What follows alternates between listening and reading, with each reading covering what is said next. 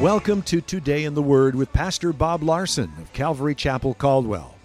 Pastor Bob will be with us in just a few minutes, but first we'd like to let you know that Calvary Chapel is located on the corner of 10th and Everett, across from the library in downtown Caldwell. We have two Sunday morning services at 9:30 and 11:30. If you prefer Saturday nights, we have a Saturday night service at 7 p.m. We also have a midweek service Wednesday night at 7 p.m. You can watch Today in the Word on Sunday mornings at 10 a.m. on ABC Channel 6.1. Join us as we broadcast Calvary Chapel Caldwell's Sunday morning church services, where Pastor Bob teaches you how to apply the truths in your Bible to your everyday experiences so that you might enjoy a better life. The title of the message today is Sufficient Grace. So if you have your Bibles open, let's pick it up in verse 8. It says, Concerning this thing, I pleaded with the Lord three times that it might depart from me. And he said to me, Excuse me, my grace is sufficient for you for my strength is made perfect in weakness. Therefore, most gladly I would rather boast in my infirmities that the power of Christ may rest upon me. If you came out on Wednesday night, you know the Apostle Paul has some physical health issues, and he's praying to the Lord uh, that God would remove them three times. And the Lord says to him in verse 9, after Paul prays three times, My grace is sufficient for you, and my strength is made perfect in weakness. And uh, you know, we live in a fallen world. Those of you who are students of the Bible know that because of sin in the garden. And as a Christian, we all are going to face disappointments, trials, difficulties, pain, all those sort of things. And God never promises to his people or to Christians that your life is going to have divine immunity from trials in life. And, you know, sometimes people think that you get saved and everything's going to be easy. That years ago I was doing a prison ministry and I, I went into the uh, cell, and there were you know 15 guys in there, however many. And I there was a pastor before me, and I said, "So what did the last guy teach you?" And they said, "Well, he taught us that if we accept Jesus, everything's going to be easy. Life's going to be a bed of roses." And I said, "I don't think so." yeah. I told them my life's got harder since I got saved. When I didn't do things right, it's easy to be a lion, conniving loser. I mean, but uh, but to do what's right and honest is hard, and there's adversity. Now, there is a difference between the Christian life and the non Christian life. For those who love God, you can know that God is going to work through the trials and disappointments uh, that you go through in life. In fact, every Christian should know Romans 8:28. If you don't know it, you should write it down on a three by five card, put it on your mirror, so every day when you get up and look at yourself and go, "Whoo, all right," uh, then you look at it, read it, and here's what it says: We know that all things work together for good for those who love God and to those who are called according to his purpose. So the Bible does teach that God is going to work through those things. Now, the Bible does not teach that because you're a Christian, somehow you're never going to have any more problems or difficulties. And the Bible does not teach that you're never going to get sick or that you're never going to have pain or that you're going to be rich and wealthy for the rest of your life, right? I mean, uh, but here's the thing it, that is a lie that destroys people's lives. Because when people believe those lies that if I accept Jesus, everything's going to be easy, uh, then they're not going to be prepared for the hardships that every one of us are going to face in this fallen world. And when pain and suffering comes and there's no you know, divine immunity from God, some people, and I've seen it a lot, get bitter and angry because they believe the lie. They perceive that somehow uh, God failed them because they believed this lie that I'll never have troubles, I'll never have difficulty. God, what are you doing to me? Now, people get to that place because they don't know the truth. I've had people say, Why did God do this? And they're all upset as if they were going to go through life and everything was going to be easy. Now, the person who is always disturbed is the person who never wants to be disturbed because disturbances always disturb him. Right? You got that? The person who's never disturbed is the person who is always expecting to be disturbed because uh, he's expecting to be disturbed, right? I mean, so when you think about that, it's so true that when disturbances come into our lives, if you expect it, then you're not so disturbed, right? I was a youth pastor before I had children. So when I got teenagers, I'd been with teenagers for a long time, and I felt like I had an understanding of what a normal teenager was like. And so when my teenagers were growing up, and one of them would say to me, I bet I disappointed you, right? And I said, Oh, no, you didn't disappoint me. I know you're a sinner, and I expected you to do this. and they looked at me like, That's kind of weird. You thought I was going to do bad things? Yes. You're a sinner, right? And it really helps. See, if you have children and you think that they're going to love you and do whatever you say the rest of their life, you're going to be disappointed. it's going to be hard. right? But when you realize they're sinners, they're born in sin, they got they got, you know, the same problems all of us have, right? And you got to train them up, right? So when we know truth, it makes it so much better. And I think it applies to every aspect of life. That when you look at our society, and, you know, I used to read the news all the time, and it never really bothered me. But recently, in the last couple years, I read the news, and it's very disturbing to me. And it would be more disturbing if I didn't know the truth. If I didn't know that this is what the Bible said thousands of years ago, is in the last days, things would be crazy, right? As it says in 2 Timothy 3:1. But know this that in the last days, perilous times will come, for men will be lovers of themselves, lovers of money. We see this, boasters, proud, blasphemers, disobedient to parents, unthankful, unholy, yes, and all who desire to live godly in Christ Jesus will always have it easy. No, that's not what it says, right? Those who desire to live godly in Christ Jesus will suffer persecution. There will be people that when you tell them about Jesus and you believe in right and wrong, that they're going to persecute you because we live in the last days and because people are lovers of themselves. And people basically are like, we want to do what we want, we don't want God's rules. Now, when you know the truth, then living in this fallen world helps you to navigate it, I think, in a, in a proper perspective. When trials and difficulties come, you realize this is how it is. We live in a fallen world. Why do we have stickers? Because of the fall in the garden, right? I can't wait to get to heaven where there's no more weeds, right?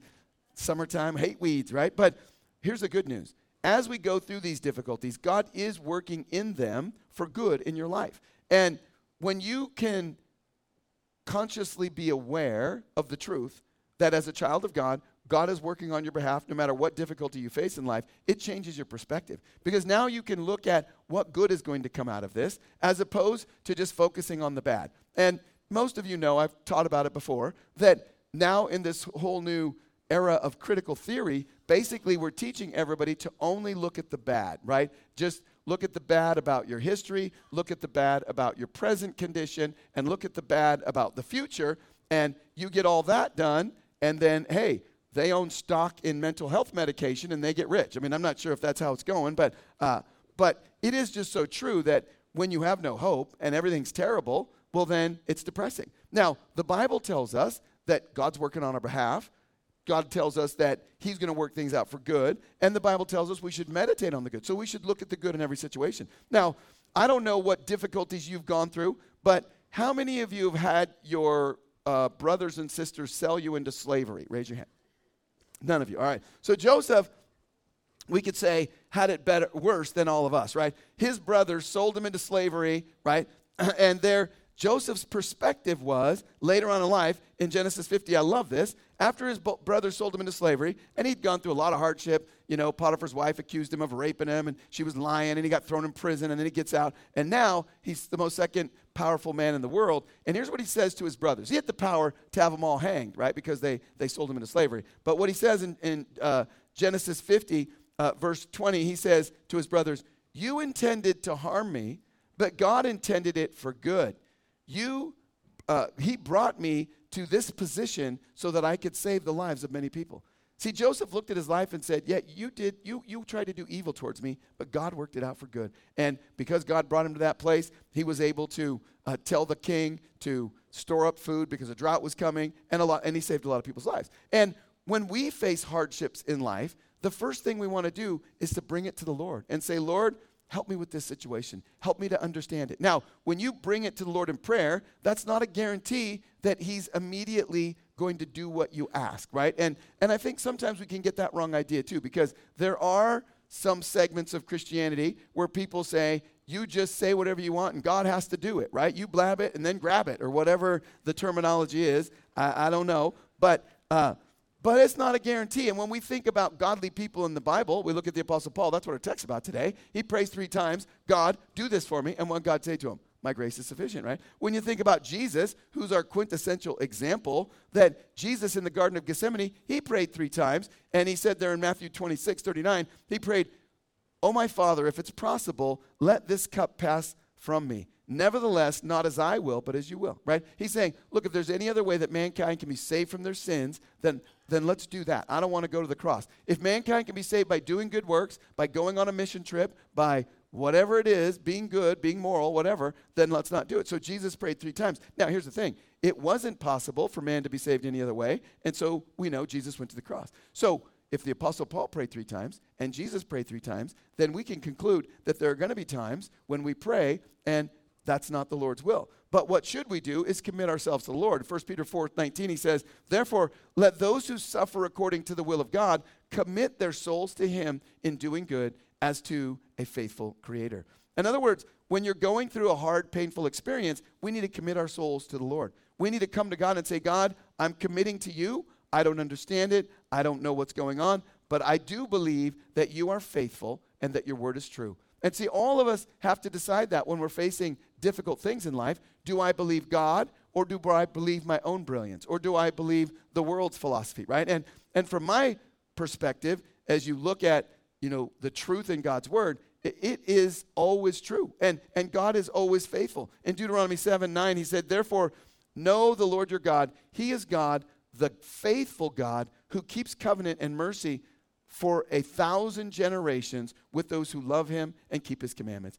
Now you could you could do a research study on people who love God and what how God takes care of them, how God is faithful. And it's just so true of people, of nations, of cities that God is faithful. And God is faithful to be with you through whatever you face. In Deuteronomy thirty-one 31:8 he says, "And the Lord, he is the one who goes before you. He will be with you. He will not leave you nor forsake you. Do not fear nor be dismayed. And I love that. That brings comfort to my soul. That, that no matter what trials, so we're not immune from trials, we're, we're going we're gonna face difficulties, but God is going to be with us. And He tells us, don't be afraid, right? I'm going to be with you. I'm going to see you through it. And that is so encouraging when you read the news and you think, man, everybody is going off the rails and, and people are just getting crazier by the minute and what's happening and what am I going to do? And then when it comes to your world and we realize, what's going to happen here? Am I going to pray and God make everything wonderful and easy? Is God going to move me to Easy Street? Do you guys know where Easy Street is in Caldwell? It's down off of 10th Street. I wanted to live on Easy Street. I told my wife, we want to live on Easy Street, right? But my wife said, it's not biblical. We're not living on Easy Street. We're married. We have children. It's like, it's, uh, we're going to stop there because we're out of time. Thank you for joining us for Today in the Word. We'd like to share with you a couple of things that are going on here at Calvary Chapel. We would like to tell you a little bit about our Pure Word ministry. Pure Word is a ministry that helps people with life controlling issues such as alcohol, drug, and pornography addiction. Jesus said, My yoke is easy and my burden is light. Our desire is to help people break free from the heavy yoke of life controlling issues.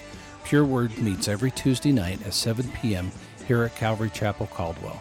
For more information, call 453 9653 or visit us on the web at calvarycaldwell.com. Calvary Chapel Caldwell would like to invite you to our Saturday night service at 7 p.m. This is an alternative for those who cannot make it to our Sunday morning services. Like us on Facebook at Calvary Chapel Caldwell or check out our website at calvarycaldwell.com. You can watch Today in the Word on Sunday mornings at 10:30 a.m. on the CW channel 2.2. Join us as we broadcast Calvary Chapel Caldwell's Sunday morning church services, where Pastor Bob teaches you how to apply the truth in your Bible to your everyday experiences so that you might enjoy a better life. If you would like a copy of Pastor Bob's message today in its entirety, you can call us at 208 453 9653 during the hours of 9 a.m. to 5 p.m. If you're not currently attending a church and are in the Caldwell area, we'd like to invite you to one of our services. We're located on the corner of 10th and Everett, right across from the library in downtown Caldwell. You can also visit us on the web at calvarycaldwell.com. If today in the Word is ministered to you and you would like to support this radio outreach ministry, we encourage you to pray for us. You can also partner with us financially. Simply visit calvarycaldwell.com to make a donation. Thank you for joining us for Today in the Word. May the Lord bless you and may you have a great day.